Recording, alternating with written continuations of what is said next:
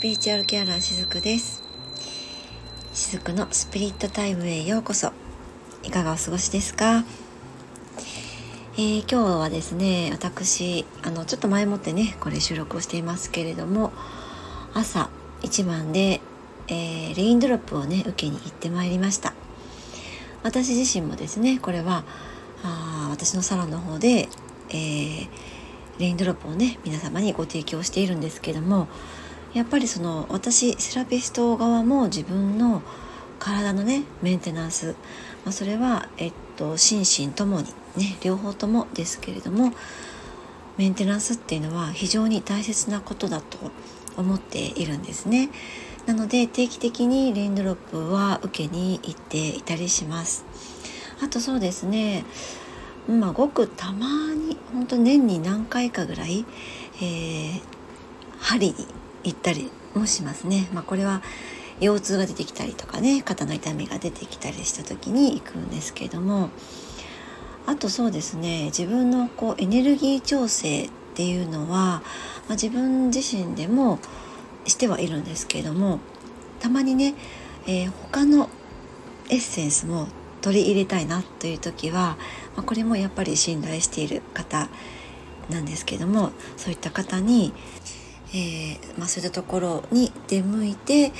エネルギー調整をやってみたりというのはね、えー、割とやっている方かなと思います。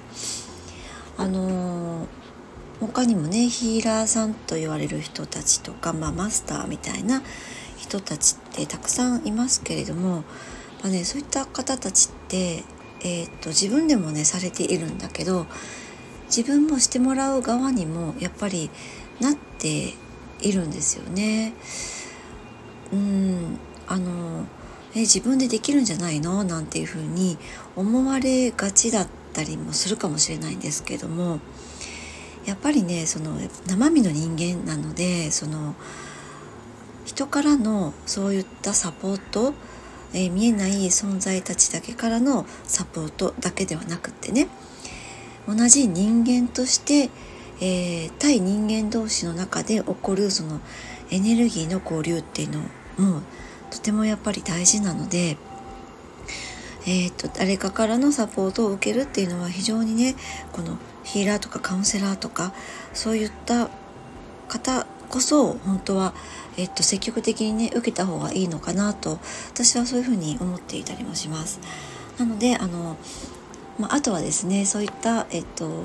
自分以外の見えない世界のことを扱っている方たちに自分もね例えばこうセッションを受けたりとかエネルギー調整とかを受けてみることで違うエッセンスを自分の中に取り込めたりするんですよね。でそれが今自分がしているサロンでもまたこうお届け、ね、していけるようになるとまあえっといわばシェアですよねいいものはシェアしていきたいじゃないですかなのでいろんな体験を私も今もしています、えー、地球歴とかもそうですけどもまあこれはねちょっと何て言うのかな。どちらかというとねスピリチュアルよりではあると思いますよ。でもこの地球歴って本当はねうん、古代から人間たちが、えー、っと知っていたものでもあるかなと思います。一部分はね。でも知っていながらもうんと、まあ、分かりやすく言うとその本当にね明治の時にグレゴリオ暦に変わったところからこの例えば24世紀とかねご存知の方いらっしゃるかと思うんですけどもそういった中にあるその日本うんと昔のね人たちが知っていたであろういろんな自然界が教えてくれているエネルギーの流れとかそれに伴って生かされている私たち人間がどうその時期を過ごしていったらいいのかっていう人えということを古代の人たちはみんな知っていたはずなんですよね。これはもう感覚のところでも知っていたと思います。でもそういったものがだんだんと文明の発達によってその後の良きところがねだんだんとこう小さくなっていってしまったっていう結果、まあ、今現代でねいろんな病が起こってきているのかなと捉えていたりします。ねあのいつかもねお話ししましたけれどもね今本当にこう心療内科とかって予約がね何ヶ月待ちとかなんですよ。それほどその心を病んでしまっている人たちが非常に多いのかなって思うんですね。で私もやっぱりそういった経験があります。あの心療内科にね行ってみたこともあったんだけれども、うん、まあそれもね大事なんだけど結局はね自分で変わっていくしかなくってあと変われるタイミングが来たらね必ず変わっていくんですよ。で治っていきますそういう心のものっていうのは特に。で体のこともそうですよ。必ず自分が治ると決めた時から治る方向に向いていくんですね。でもそれを知らなかったりとかあるいはそのまだ治りたくない心の深いところの思いとかもあったりするんですよね人間ってね。であのそれも私すごく分かります。治りたくなかった時ありましたので。うん、なのでね、まあ、今ちょっとこう心を病んでいる方とかももしかしたらねこの放送を聞いてくださっている方いらっしゃるのかもしれないんですけどもまあもしもねそんなあなたを何て言うのかなこう責めたりとかなんかちょっとこう腫れ物に触るような感じで、えー、接してくる方とかがもしもあなたの周りにいたとしたらですね。うんまあそこはもう気にしないでください、えー、むしろですね見えない世界でエネルギー的なところでそれを見ると実は自分がそんな状態の自分を責めている時に外側から「あなたいつまでそうやってるの?」っていうふうに言ってくる人が現れたりするんですね。なのであそっかもしかしたら今私はねなかなかその病気が治らないとかね、えー、立ち直れないっていうそういう自分を自分自身が責めていないだろうかとかねなんとか早くしなさいよってそのお尻を叩いていないだろうかって、えー、そんな風にですねご自分のことをちょっと見てあげてほしいなって思ったりもしています。でねあのー、まあこのレインドロップについてのお話を今日ね少ししてみたいなと思っていたのでちょっとそのお話をしつつ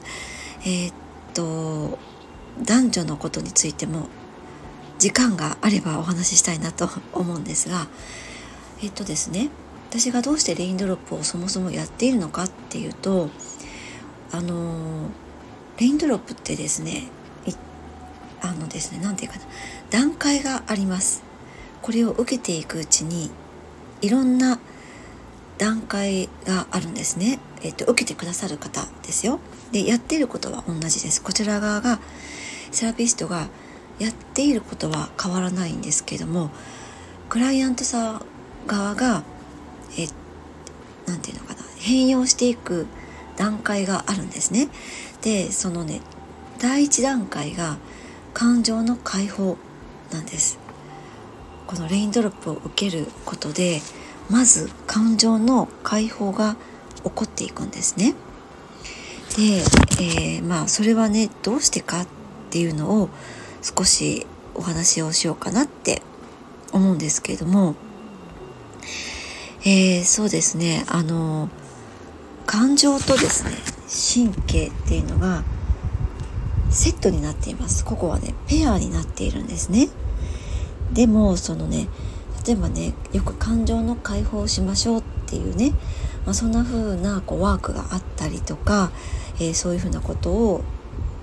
言ったりするね。スピリチュアル系の人のお話を聞いたことのある方もいらっしゃるかなって思うんですけどもなかなかうまくいかなかったりするかなって思うんです。この感情の解放っていうのがですね。で私も実際感情の解放のセッションっていうのを以前やっていてえー、っとまあこれがね結構大変なセッションなんですよ。56時間かかります。あの本当はもっとかかると思うんですけどあなかなかその1回でねえっと解放させようとすると56時間は優にかかるんですね。でそういったものを以前はやっていたんですがやっぱりねこれねお互いかなりエネルギーを使うのでちょっとねこれはうーんどうかなっていうふうに思ったんですね。なので今そのセッションはちょっとねお休みをしていたりします。でそのどうしてこれがすごくその感情解放セッションがね負担がかかるかっていうと先ほども言ったようにそのいっぺんでそれをやろうとするからだと思ったんですね。でこの感情っていうのは、えー、私たちが生まれてからずっといろんなことを経験してくる中でいろんな感情を体験するわけですよね。でその感情を私たちはちゃんとね覚えています。肉体が覚えています。でその感情を感じた時の出来事の記憶っていうのは例えばね忘れていたように感じても脳のある部分ではそれをね記憶しているんですね。ちゃんとそれを記憶しています。で脳っていうのは神経にダイレクトに信号を送る場所でもあるので例えばその記憶している古い感情それを呼び起こすような出来事が今現在起きた時にえっと例えばですね腰がなんか重くなったりとか呼吸が浅くなったりとか背中に痛みを感じたりとかそういう、えっと、ボディの方に感覚を感じる方も結構いらっしゃるんですけれどもこれっていうのはその古い記憶感情とセットになって記憶している脳のある部分から神経にパパッとこう信号が行くんですねそしてその腰が痛い腰が重いとかそういうふうな感覚として私たちが味わっているっていうわけなんですけれどもなのでその感情と神経っていうのはペアの関係にあるっていうふうに、えっと、私は捉えているんですね。でその感情解放をねしようとしてもなぜそのなかなかうまくいかないのかっていうと結局のところ神経って緊張して硬くなったりします。でうんそうですね。しかもその緊張して硬くなっている神経ってねもつれてるんですね。複雑に。なんかこう混戦している感じです。ぐちゃぐちゃぐちゃっとね。そしてそのもつれの部分がさらにね太くなっていくんですね。でそうした時にその私たちって、え、っと視野が狭くなったりするんですけれども、まあ、そういった時にきっとね私たちってこう悩んだり苦しんだりすると思うんですね。で、まあ、レインドロップを受けるとどうなるかっていうとあのレインドロップで使うオイルっていうのは自然界のものです。えー、非常に波動の高いものなんですね。植物のものです。純粋な植物のものを使っています。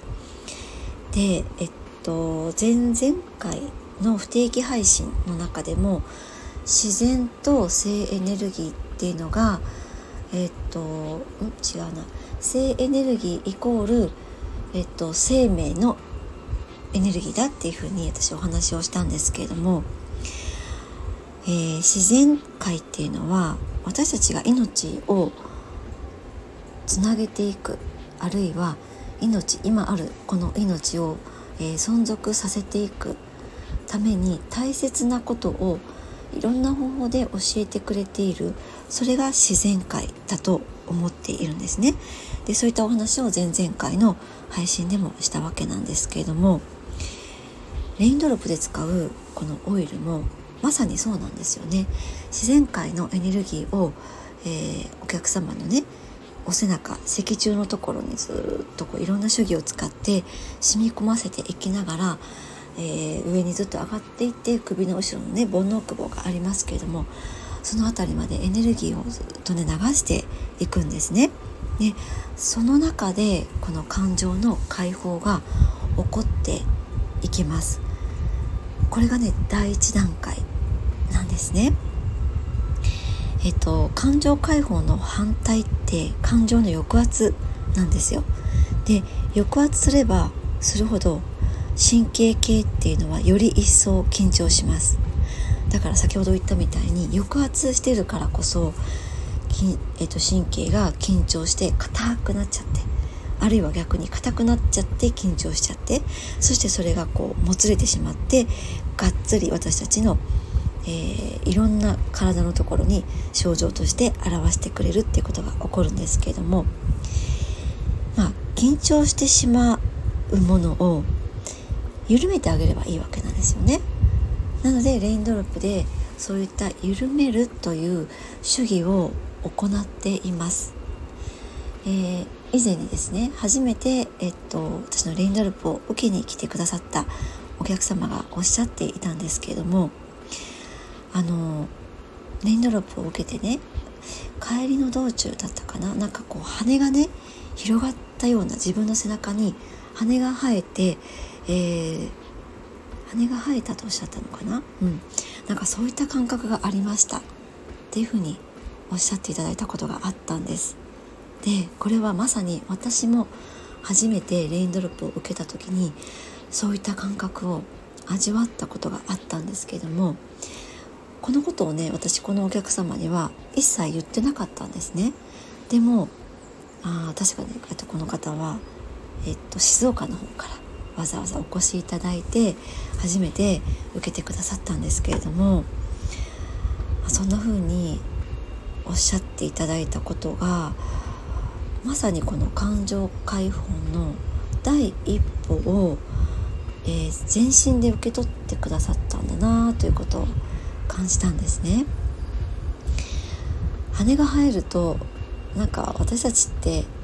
実際にはね背中に羽が生えることはきっとないと思うんですけれども、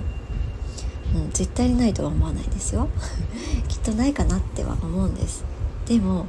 もしも自分の背中に羽が生えたとしたら今度はそれを羽ばか羽ばたかせて羽ばたか羽ばかあらもう大事なとこでいつも閉じるんですよね私羽ばたいて、うん、羽ばたかせてみたいなってきっと思うと思うんですよ。ねえー、っと羽ばたけることができたらどんなに気持ちがいいだろうとか普段見ることができない景色をどんな風に見れるんだろうとかいろいろとまた、えー、っと想像できちゃいますよね。そしてそこにある感覚ってきっとね自由だと思うんです。あの人間にね自由がないっていうことではないんですよ決してね。でもあの囚われるっていう字って口ね口という中に人って書くじゃないですか。これってきっとね何かにとらわれるのは人だけなんだと思うんです動物ってきっととらわれないと思うんですよねねえだからなんかもしも自分の背中にね羽が生えたらより一層自由な感覚を味わえるのではないかなと思っていたりもするんですね。であのそういった思いもあって私はレインドロップを今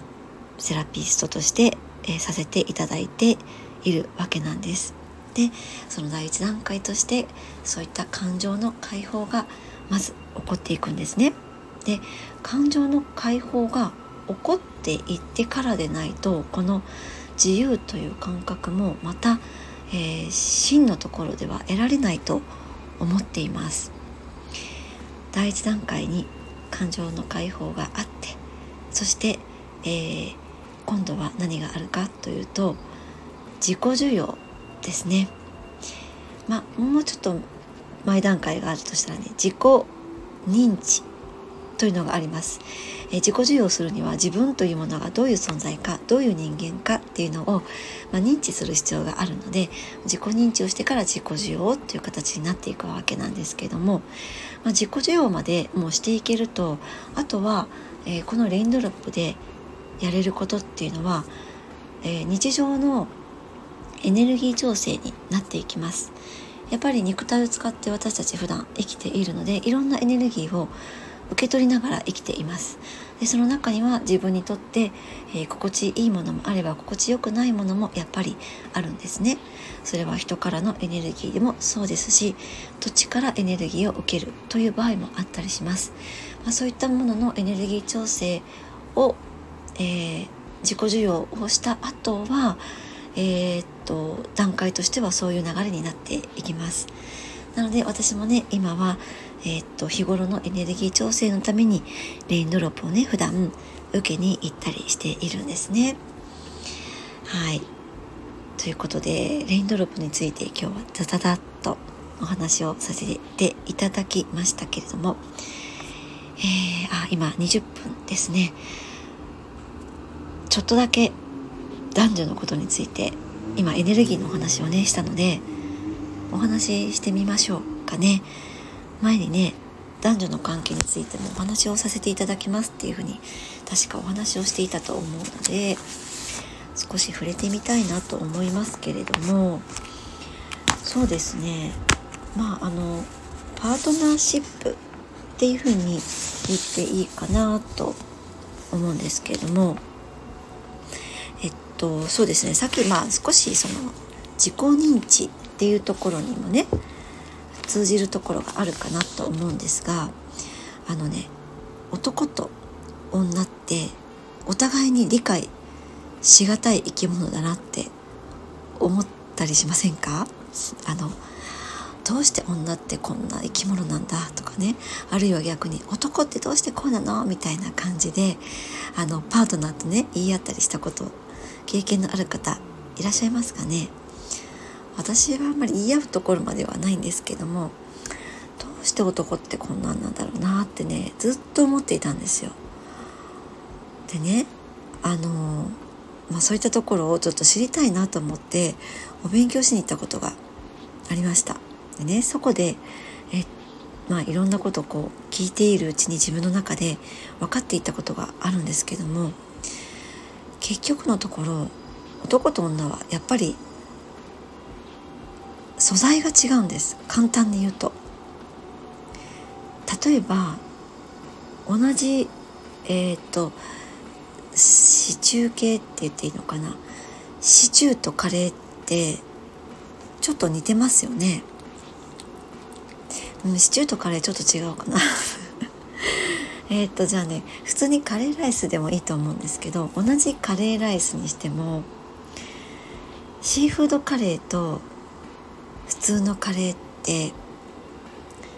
仕上がりが違うでしょ？完成して食べると味がもちろん違うじゃないですか。同じカレーだけど。男と女もそんな感じなんですよ。あの素材が違うんです。中身材料が違う。だから完成したものも違うんですよね。ね。えっ、とね素材が別物なんですね。えっ、とね女性は例えばそうですね。えっと陰の生き物です。陰と陽かというと陰の生き物。男性は陽の生き物ですね。あとそうですね。自然に例えると女性は大地です。母なる大地とか言いますよね。ねえー、っと愛の感覚とかね。あとそうですね。えー、っと新たに何かを送り出す生き物。出産とかもそうですけれども新たに何かを生み出す送り出すそして育んでいけるそういった大地のようなエネルギーが女性なんですね。で一方で男性っていうのは自然界で例えると空です。えー、っと空って眺めているとお分かりいただけるかと思うんですけれども一時と足りて同じ空ってないんですよね。どんどん雲は動いていってあっと思った瞬間にはさっきの雲とは別の形をしているってそんなことありますよね。そんな風にその変わるものを追い求めていくのが男性なんですよ。だから移ろいます。なのでよくその男性が、えー、パートナーねあのとってもね素敵なパートナーがいるのにもかかわらず街中で美しい女性とかちょっとこう露出度の高い美しいね若い女性なんかが歩いていたりすると目で追うのはもうね移ろう生き物だからなんですよ。面白くないですか？そういうふうに捉えるとねだからねこうふらふらとなんかこう種をまくそういった生き物なんですよ。でえっと男性っていうのはまあないものから有を生み出すそういう役割です。女性っていうのは新たに生み送り出すでも男性っていうのはないものから有を生み出すとそういう感じなんですね。なんかそういうふうに捉えると男の人がなんかちょっとこう目移りしちゃうね可愛い女性を見て目移りしちゃうっていうのも何よなんてなんかこう怒ったりするのがちょっとこうバカバカしくなったりしませんか？あまたやってる。ふん可愛いなみたいな感じにも私はもしかしたらなっちゃうかなって思ったりしてですね。そんな風にこう素材が違うんですよね。もっと言うと素粒子が違うっていうことになってくるんですけれどもあとそうですね男性っていうのは、えー、筋肉ですね。体で言うと筋肉を表すのが男性で女性は骨を表してるかなと思います。だか男性ってこうどしっとしたイメージでしょ？そしてエネルギー的には、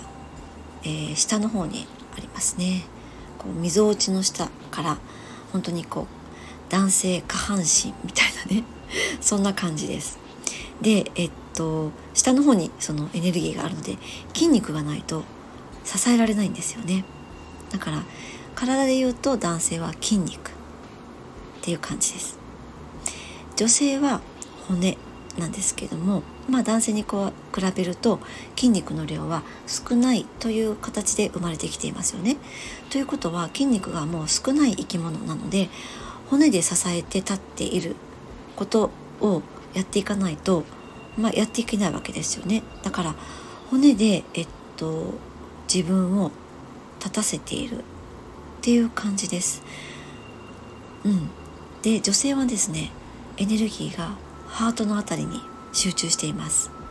まあ、だからその骨で立っていてもん？骨で支えていても立っていられるっていうこともまた言えるかなと思うんですけどもね。そう女性はね愛のエネルギーなんですね。先ほども言いましたけれどもね。だからうんまあ女性っていうのはその感覚感情のところで生きていますし男性っていうのは大脳をがっつり使っているので分析したりね、えー、理論的にお話を進めていくのでまあなかなかそんな風にその男と女って違うんですね。そもそも。そんな風にえっとお互いのことを捉えていけるようになると例えばこれは自分のパートナーとの関係性だけではなくって自分が所属している職場とかコミュニティにおいてのその異性との関係性でもそういうふうに捉えておくと例えば自分と上司ね上司が男性だったら自分と上司の関係性をあそっかこういうふうにあの言ってるのはその上司がね男性だからこういう生き物だからなんだなっていうふうにまた捉えていけたりもするかなと思います。はいということで簡単に本当に簡単にこの男女のことについてはお話をしましたけれどもそうですね冒頭で少しお話をしましたが今後のねサロンでのメニューを変えていこうと今試案中です。もうね なかなか時間がなくてねことが進んでいないんですけども頭の中ではねいろいろと出来上がっているんです。ただえー、っとホームページもね私作り変えなきゃいけなくて、えー、やることがいっぱいでなかなか追いついておりませんがあのちょっとねいろんな形を試していきたいなと思っているのででその中でこのね男女のことについてのこととかあと感情についてのこととかまたね講座を復活させていきたいなと思っていますのであのこういった配信の中でも結構いろいろとねお話はしていますがよりあの深めたいなって思われている方はこういったあの講座も是非えー、受けてみていただけるといいのではないかなと思っています。はい、そうこの後はホームページをねちょっと作り変えようと思っていますけれども。あのねちょっと余談なんですけれども。以前はですね LINE ブログをしていてブログの方にメニューの詳細をアップしていたんですね。でホームページから LINE ブログの方に飛べるようにしていたんですけれども LINE ブログがね6月で閉鎖されたんですよ。で私うっかりしていてメニューをえっと、もう一つ今ノートという方に移行している最中だったんですけども一部メニューをノートに移行するのをすっかり忘れていて、えー、メニューの内容が全部消えちゃったという、えー、そういうことが今起こっています。まあ、これはねもう新しいものを構築していけばっていうそういうサインかなって私はまあもうそういうふうに捉えて、えー、今からねこれからやっていくあのメニューも新しくもうこれを機にしようとえー、そういうふうに切り替えていたりしますけれどもはい、えー、そうですね。確実に、えー、秋分の日に向かって動き出していますねまたね、はい、いつもお伝えしていますけれども今ジェットコースターの下りのエネルギーのうん波の中にダイブしています。こんな形で私は現れていますけれども皆さんはどうでしょうか？えー、皆さんが今ね感じていらっしゃる方もコメントとかで教えていただけると嬉しいです。あのコメントがちょっと恥ずかしいわっていう方はレターとかでもね、えー、いただけると嬉しいです。はい。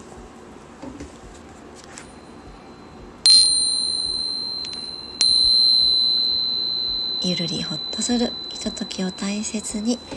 お過ごしくださいね。